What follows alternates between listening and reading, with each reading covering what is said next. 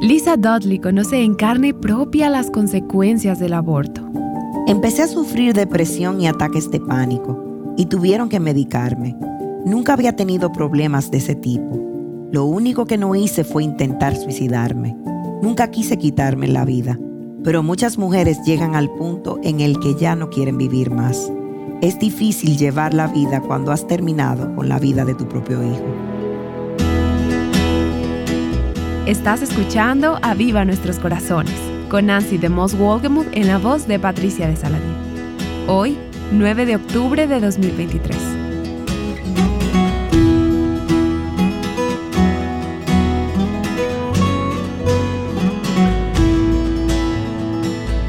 A principios de 1972 se celebró la legalización del aborto en los Estados Unidos por parte de la Corte en el caso Roe contra Wade.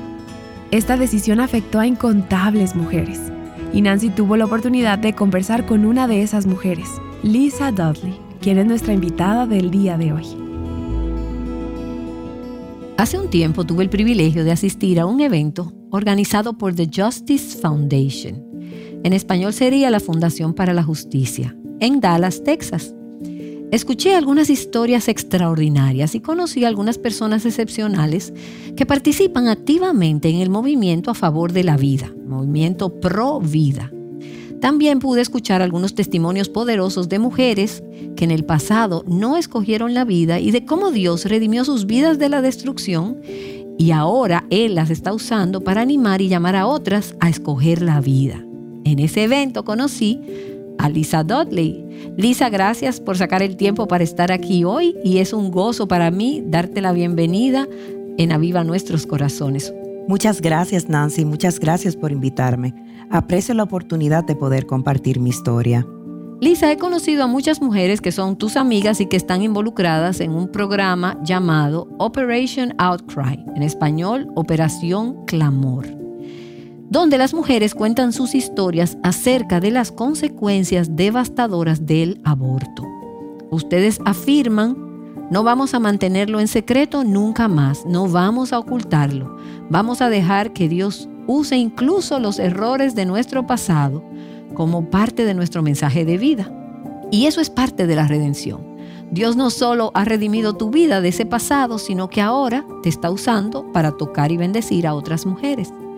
Y varias de las mujeres que hemos conocido y con las que hemos hablado salieron de entornos en los que no conocían al Señor, no tenían familias cristianas y sus familias más bien eran disfuncionales. Y quizás no sea sorprendente que sus vidas tomaran la dirección que tomaron. Pero Lisa, como tú y yo hemos conversado, tú creciste en un entorno donde estuviste expuesta a las cosas del Señor. Así que por favor, háblanos un poco de tu entorno familiar. Por supuesto, nací en una familia maravillosa y con dos padres piadosos. Fui parte de la familia de la iglesia desde el momento en que nací. Mi madre enseñaba en la escuela dominical y era miembro fundador de la iglesia en la que crecí. Participé en todas las actividades durante mi infancia, hasta en el grupo de jóvenes, una educación y una formación realmente maravillosa. Me casé con un joven que era mi novio desde la secundaria pero él tenía algunos problemas y era muy abusivo. Yo nunca había tenido una experiencia así en mi vida. Eso me afectó mucho. Es la mejor manera de describirlo. Cada vez que pasas por ese tipo de abuso físico y emocional, eso te transforma. Salí de ese matrimonio, me divorcié, pero empecé a tomar malas decisiones. Y déjame retroceder un poco aquí. ¿Conociste al Señor desde que eras una niña? Sí, Entregué mi vida al Señor cuando tenía ocho años. Puedo recordar haber escuchado la voz de Dios cuando solo tenía cuatro años. Así que pasaste un tiempo buscando al Señor y caminando con Él. Absolutamente y sin duda. Incluso di clases en la escuela secundaria. Estuve involucrada en un programa para jóvenes llamada Campus Life. Enseñé en un grupo de estudio bíblico durante la escuela secundaria. Estaba muy cerca del Señor. Pero cuando me alejé de Dios, en ese momento específico de mi vida, empecé a tomar malas decisiones. Estaba saliendo con un hombre y tenía una relación inmoral con él y no estaba casada. ¿Y cuántos años tenías en ese momento? Cuando empecé a salir con él, yo tenía entre 22 y 23 años. ¿Y tus padres sabían del tipo de vida que llevabas? No, no sabían nada, porque yo ya no vivía con ellos. Y para ese tiempo tenía un hijo de mi primer matrimonio, así que vivía por mi cuenta. Mis padres no tenían ni idea de lo que pasaba en mi vida, pero yo estaba haciendo cosas que no debía hacer y quedé embarazada a los 24 años. ¿Se lo contaste a tus padres? No, absolutamente no. ¿Y a qué distancia vivían ellos de ti? En la misma ciudad, no muy lejos. Yo hablaba con ellos y teníamos una relación muy cercana, pero mis padres no tenían idea de lo que estaba sucediendo. Recuerdo que cuando me hice la prueba de embarazo no lo podía creer. Se lo conté a mi novio y las primeras palabras que salieron de su boca fueron, no lo tendrás, ¿cierto? Eso fue lo que te dijo. Así es, lo miré y le dije, bueno, supongo que no. ¿Y qué pasaba por tu mente en ese entonces? En realidad me sorprendió. Por un lado, creía que sabía que él no quería que esto sucediera, así que no me sorprendió en lo absoluto. Pero otra parte de mí sintió esa necesidad de que él diera un paso adelante y dijera, todo va a estar bien, voy a cuidar de ti y voy a cuidar del bebé. Creo que toda mujer que ha quedado embarazada, no importa si está casada o no, depende de esa protección. La forma en que Dios creó el matrimonio es para que tu esposo esté ahí para apoyarte, que esté ahí para ti. Por supuesto, yo no tuve eso, porque para empezar no estaba haciendo las cosas bien. Todas mis amigas me habían dicho, Lisa, no puedes tener otro hijo sola. No ganaba mucho dinero, estaba divorciada, mis amigas habían abortado y decían, si lo haces con menos de 12 semanas, no es gran cosa, no es realmente un bebé. ¿Y en algún momento habías pensado en el aborto? No, no, realmente. Eso nunca se me ocurrió. ¿Te habían enseñado algo sobre el aborto mientras crecías, que el aborto está mal o no te hablaron de ese tema? No, no me hablaron del tema. Yo sabía lo que implicaba el aborto, pero creo que tenía el concepto en mi mente de que esto le pasaba a otras mujeres que vivían estilos de vidas diferentes. Y por supuesto, para ese momento, yo estaba viviendo ese estilo de vida. ¿Habías pasado por esto con alguna de tus amigas que habían abortado? Sí, cuando estaba en la universidad tuve algunas amigas que habían abortado, pero ellas no querían hablar mucho del tema. Yo simplemente sostenía sus manos durante el proceso y eso era todo. ¿Llegaste a acompañar a alguna de ellas a abortar? Sí, lamentablemente. Así que ya habías estado en una clínica de abortos. Sí, pero en realidad era un ginecobstetra que en ciertos días realizaba abortos mientras que en otros atendía pacientes. La llevé porque su novio no quería ir con ella. Fue muy duro. Mi amiga pasó varios días sin sentirse bien y yo la cuidé, pero ella no quería hablar de eso. Y cuando tú estuviste en esa situación, te dijeron que todo iba a salir bien. Me dijeron, ve y aborta, todo saldrá bien, no es gran cosa. Así que no sentí ningún tipo de apoyo. Y con respecto a mis padres, me daba mucha vergüenza haber quedado embarazada fuera del matrimonio. La vergüenza era tan grande debido a la educación que había recibido que me aterrorizaba contarles. No sentía que hacerlo fuera una opción correcta. ¿Y qué pensaste que pasaría? No sé si fue que me sentiría juzgada o que se enojarían porque los había decepcionado. Ha pasado mucho tiempo, así que no recuerdo exactamente todos los pensamientos que pasaron por mi cabeza pero sé que tenía mucho miedo de cómo se lo tomarían mis padres, por ser quienes eran y por la manera en que me habían educado. Yo sabía que lo que había hecho estaba muy mal. Así que caí en las mentiras y me creí todas las mentiras. Cuando comparto mi testimonio públicamente en muchos otros lugares, especialmente en la iglesia, siempre digo, recurrí al aborto para encubrir un pecado anterior. Así que utilicé otro pecado para encubrir el primer pecado que había cometido, que fue tener relaciones sexuales fuera del matrimonio. No debía haber hecho eso. Así es. Y eso trajo consecuencias, quedé embarazada. Entonces, en lugar de decir, cometí este error y ahora debo lidiar con las consecuencias de una manera en que Dios esperaría que lo hiciera, pero recurrí al aborto para ocultar ese pecado. Y eso es lo contrario al arrepentimiento, es decir, tratar con el pecado a la manera de Dios. Exacto. Es interesante que en cada momento Dios nos da la oportunidad de arrepentirnos y recibir su gracia.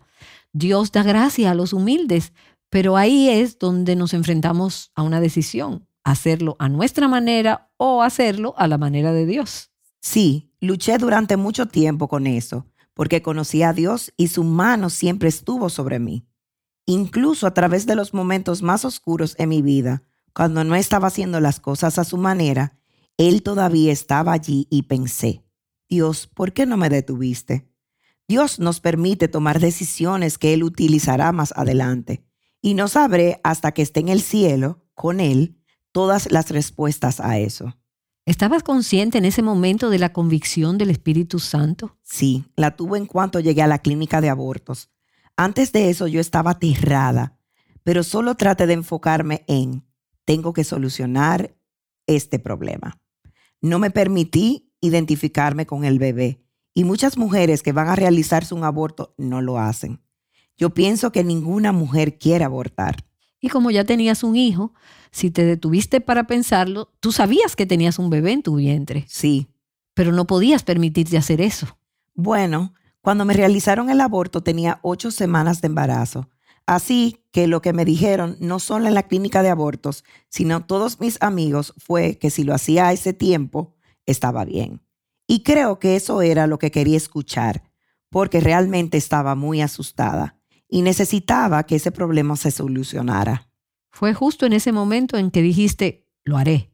Realmente no recuerdo. Sé que mis amigos estaban conmigo. Casi no recuerdo ahora cuando llamé para hacer una cita y cómo todo eso tuvo lugar. No recuerdo todos esos detalles. ¿Y había una clínica de abortos en tu área? Sí, la encontré en una guía telefónica. Así que llamé y me citaron para un sábado. ¿Y fuiste sola? No.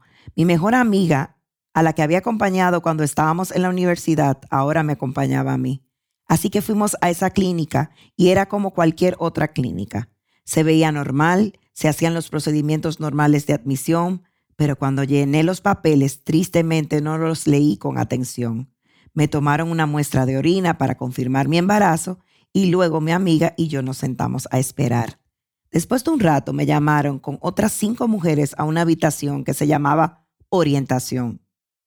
Una mujer nos habló sobre la salud reproductiva, del control de natalidad, de las enfermedades de transmisión sexual, pero lo único que nos dijo sobre el aborto fue que solo es una masa de tejido, que es un procedimiento rápido, simple y fácil de 20 minutos, y nunca tendría que pensar en eso de nuevo. Luego ella nos preguntó a cada una de nosotras, ¿esto es lo que realmente quieres hacer? Todas dijimos que sí.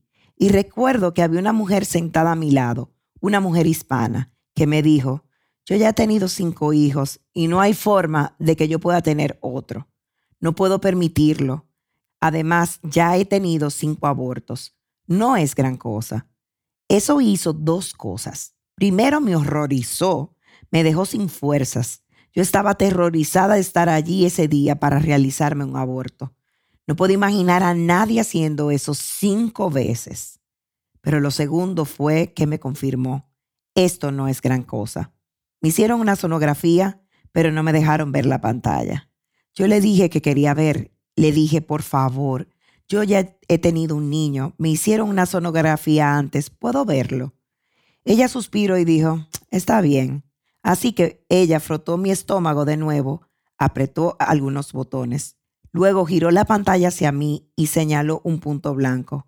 Me dijo, eso es todo, solo es un punto. Yo pensé, está bien, puedo hacerlo.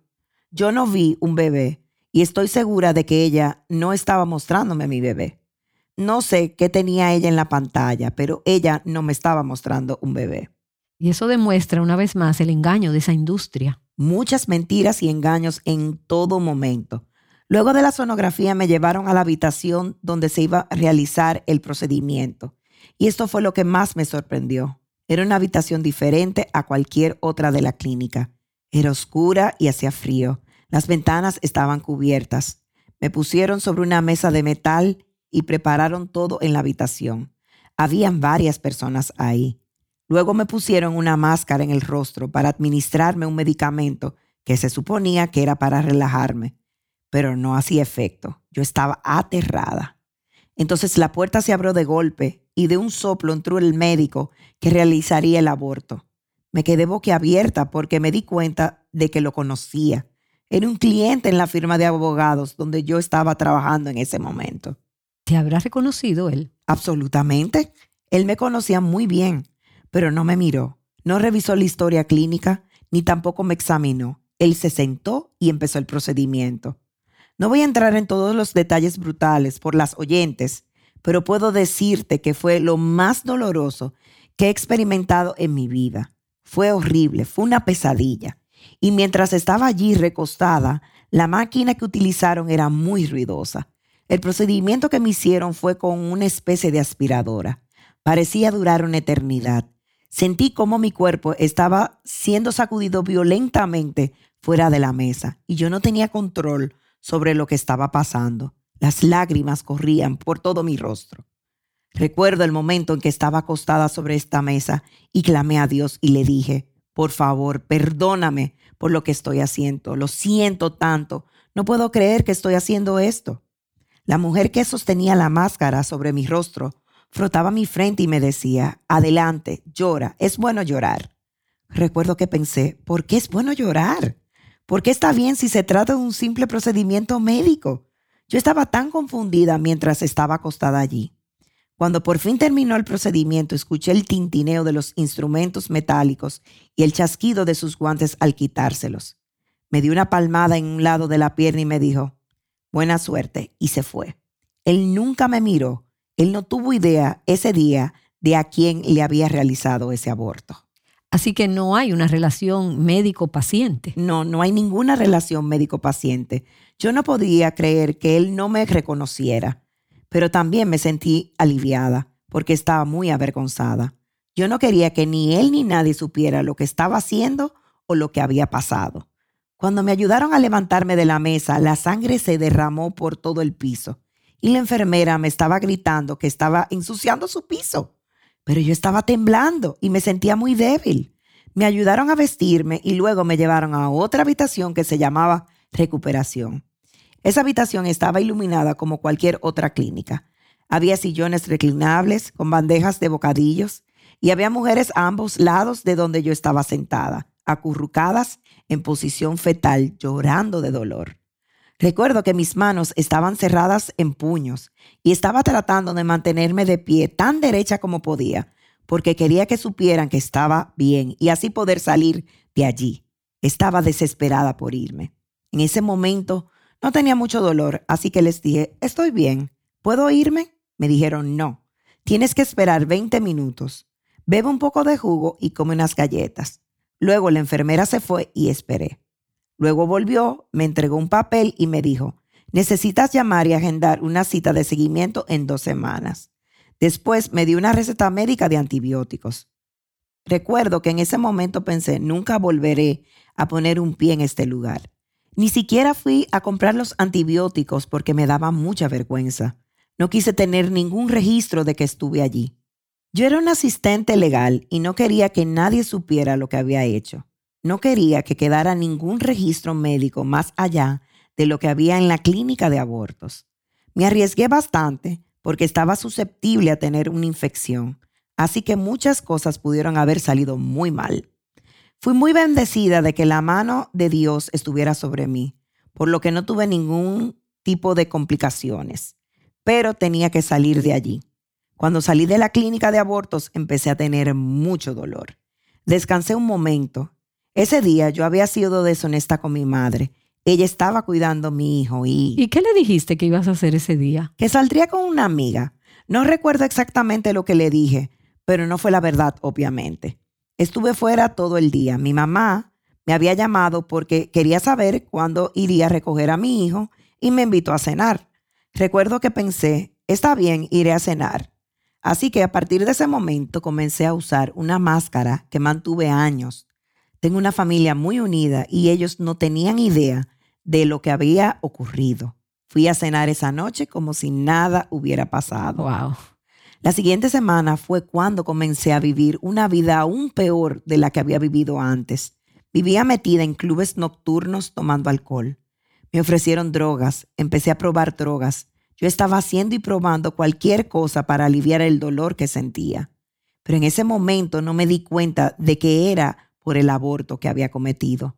No creo que estuviera consciente de eso.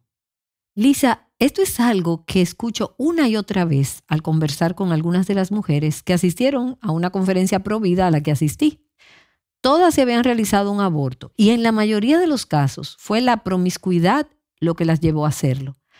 Pero eso que acabas de decir lo he escuchado una y otra vez, consumo de drogas y alcohol, fiestas y tener una vida muy promiscua. ¿Por qué pasa eso tan a menudo después del aborto? Bueno, el aborto le hace daño a tu alma y entonces tu autoestima se desploma porque cargas con una gran culpa. Te castigas a ti misma. Yo me estaba autodestruyendo y no podía dejar de hacerlo. Simplemente buscaba aliviar el dolor que sentía. Yo no sabía por qué sentía ese dolor, ni por qué lo tenía, pero estaba haciendo todo lo que podía para escapar de él. Cuando se consume drogas y alcohol, entras en un estado de euforia y no tienes que estar en ese espacio de lidiar con la culpa y la vergüenza. La mía era por el aborto. Había más promiscuidad. La relación con mi novio terminó casi inmediatamente. Yo no lo soportaba y comencé a tomar malas decisiones. Y tuve la suerte de no haber quedado embarazada de nuevo en esas circunstancias. Muchas mujeres que se realizan un aborto lo hacen una y otra vez porque se sumergen cada vez más en un estilo de vida promiscuo que las lleva a quedar embarazadas de nuevo. Y entonces terminan una y otra vez en una clínica de abortos. Se convierte en un ciclo. Y todo esto estaba pasando y tus padres seguían sin saber nada de tu estilo de vida. Ellos no tenían ni idea, no sabían cómo estaba viviendo ni lo que sucedía dentro de mí. Empecé a sufrir depresión y ataques de pánico y tuvieron que medicarme. Nunca había tenido problemas de ese tipo. Lo único que no hice fue intentar suicidarme. Nunca quise quitarme la vida. Pero muchas mujeres llegan al punto en el que no quieren vivir más. Es difícil vivir contigo misma cuando le has quitado la vida a tu propio hijo. ¿Y estabas yendo a la iglesia durante ese tiempo? No, no estaba asistiendo a la iglesia porque empecé a alejarme. ¿Y tus padres lo sabían? Sí, mi mamá dice que esa fue una bandera roja para ella. Ella se molestaba conmigo y me decía, tienes que volver a la iglesia. Pero yo buscaba cualquier excusa para no ir. ¿Y tenías amigos cristianos? Todavía tenía algunos amigos cristianos. Muchos de ellos eran de la iglesia, pero no eran cristianos. Realmente no tenían una relación con el Señor. No, ellos no tenían una relación con el Señor, ni estaban caminando con Él. Pero Dios es un Dios tan maravilloso. Yo le entregué mi vida al Señor y Él nunca se olvidó de mí. Fue un proceso lento. Me gusta compararlo con la pesca. A mi papá le encantaba pescar. Cuando entregas tu vida al Señor, le perteneces. Pero cuando empecé a tomar decisiones para alejarme del Señor, Él me dejó ir. Es como ser una carnada en el extremo de un anzuelo o un pez en el extremo del anzuelo. Yo tomé la decisión de alejarme, de nadar lejos de Él. Me sumergí en las aguas más profundas y oscuras para esconder mi pecado para esconder mi vergüenza y mi culpa. Pero todavía estaba conectada al anzuelo de Dios. Él no se había olvidado de mí. El Señor comenzó a traerme a Él lentamente. Empecé a dejar algunas de las cosas que no eran buenas en mi vida. Volví a la iglesia y finalmente un día fue como ya no puedo vivir más este tipo de vida. Mi maestra de la escuela dominical me invitó a su estudio bíblico y comencé a ir. Era un estudio bíblico interesante. Ciertamente podía identificarme con las enseñanzas. ¿Y cuáles eran algunos de los temas? ¿Se hablaba de ayudar a las mujeres que se habían realizado un aborto? Sí. ¿Y qué tipo de temas abordaron? Bueno, primero se habla de lidiar con lo que habías hecho e identificarte con ese pecado y de lidiar con los problemas de ira. Así que necesitabas llamar a esto un pecado, necesitabas identificarlo de esa manera. Sí, tienes que admitir y confesar que es un pecado. Es la única manera en que puedes ser redimida. Y hablaron de identificar otros pecados que estaban relacionados con ese, como la inmoralidad sexual, por ejemplo. Sí, hablamos de eso también. Así que era todo un proceso que debía llevar al arrepentimiento. Absolutamente. Fue un proceso que me llevó al arrepentimiento y fui capaz de caminar a través de todas sus etapas. Y también trataron los temas relacionados con el perdón. Sí, mientras el estudio bíblico avanzó, llegamos a ese tema. Tienes que superar esos problemas de ira porque no puedes perdonar hasta que no hayas tratado con la ira dentro de ti. Y en tu caso, ¿cuál fue la razón de la ira y cuál pudiera ser en otros casos? Bueno, pueden ser muchas cosas. En el caso del aborto, por lo general, la razón puede ser la persona con la que estabas, el médico que te realizó el aborto o incluso tú misma. Lo más duro para una mujer que ha experimentado el dolor del aborto es que muchas veces pueda pensar, Dios puede perdonarme, pero yo no puedo perdonarme a, mí misma por lo que hice. Esto es lo que las mantiene en esclavitud. Tienes que aprender a confiar en el perdón de Dios. Hay que perdonar a mucha gente que estuvo involucrada en el aborto. Para algunas mujeres que experimentan el aborto, sus padres están involucrados y son ellos quienes las fuerzan a realizar el aborto. También muchas de nuestras jóvenes han dicho que a pesar de estar involucradas en las cosas de la iglesia y que en virtud de ese pecado inicial de quedar embarazadas fuera del matrimonio, son sus madres las que insistieron en que se realizara un aborto para esconder ese pecado.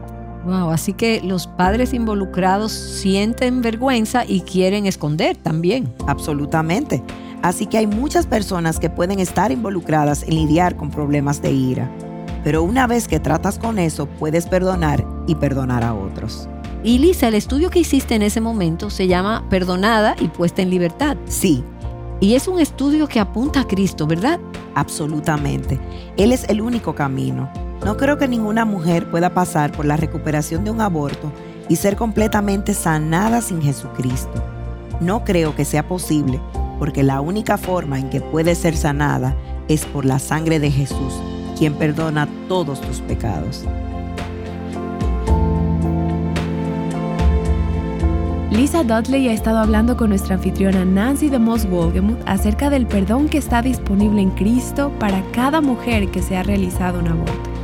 Escucharemos la segunda parte de esta conversación el día de mañana. Estoy segura de que la historia de Lisa traerá esperanza para cualquier mujer que haya pasado por un aborto. Ella nos hablará mañana sobre la esperanza que encontró después del aborto aquí en Aviva Nuestros Corazones. ¿Hay alguna mujer dentro de tu círculo cercano que está teniendo luchas con el pecado? Esa persona está luchando con tentaciones en su mente y corazón, con formas equivocadas de pensar que han sido moldeadas por la sociedad en que vivimos. Tanto ellas como nosotras necesitamos una infusión del Evangelio día con día. En Aviva Nuestros Corazones queremos ser una infusión diaria de gracia, de esperanza y de pensamiento bíblico centrado en el Evangelio, que ayude a las mujeres a filtrar lo que el mundo ofrece a través de la palabra de Dios. Y cuando hablamos de impartir esa infusión diaria, pensamos en los colaboradores mensuales que hacen esto posible. Mes a mes ellos son de apoyo a través de sus oraciones y ofrendas, ayudando a que este ministerio siga adelante. Estamos muy agradecidos por nuestro equipo de colaboradores y es nuestro deseo que Dios siga añadiendo a muchos más.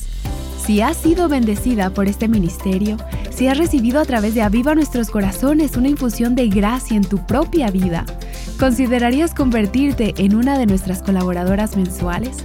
¿Te unirías a la familia? Te necesitamos. Tú puedes ser parte de la misión vital de nuestro ministerio, permitiéndonos llegar a las mujeres con el mensaje de libertad, plenitud y abundancia en Cristo.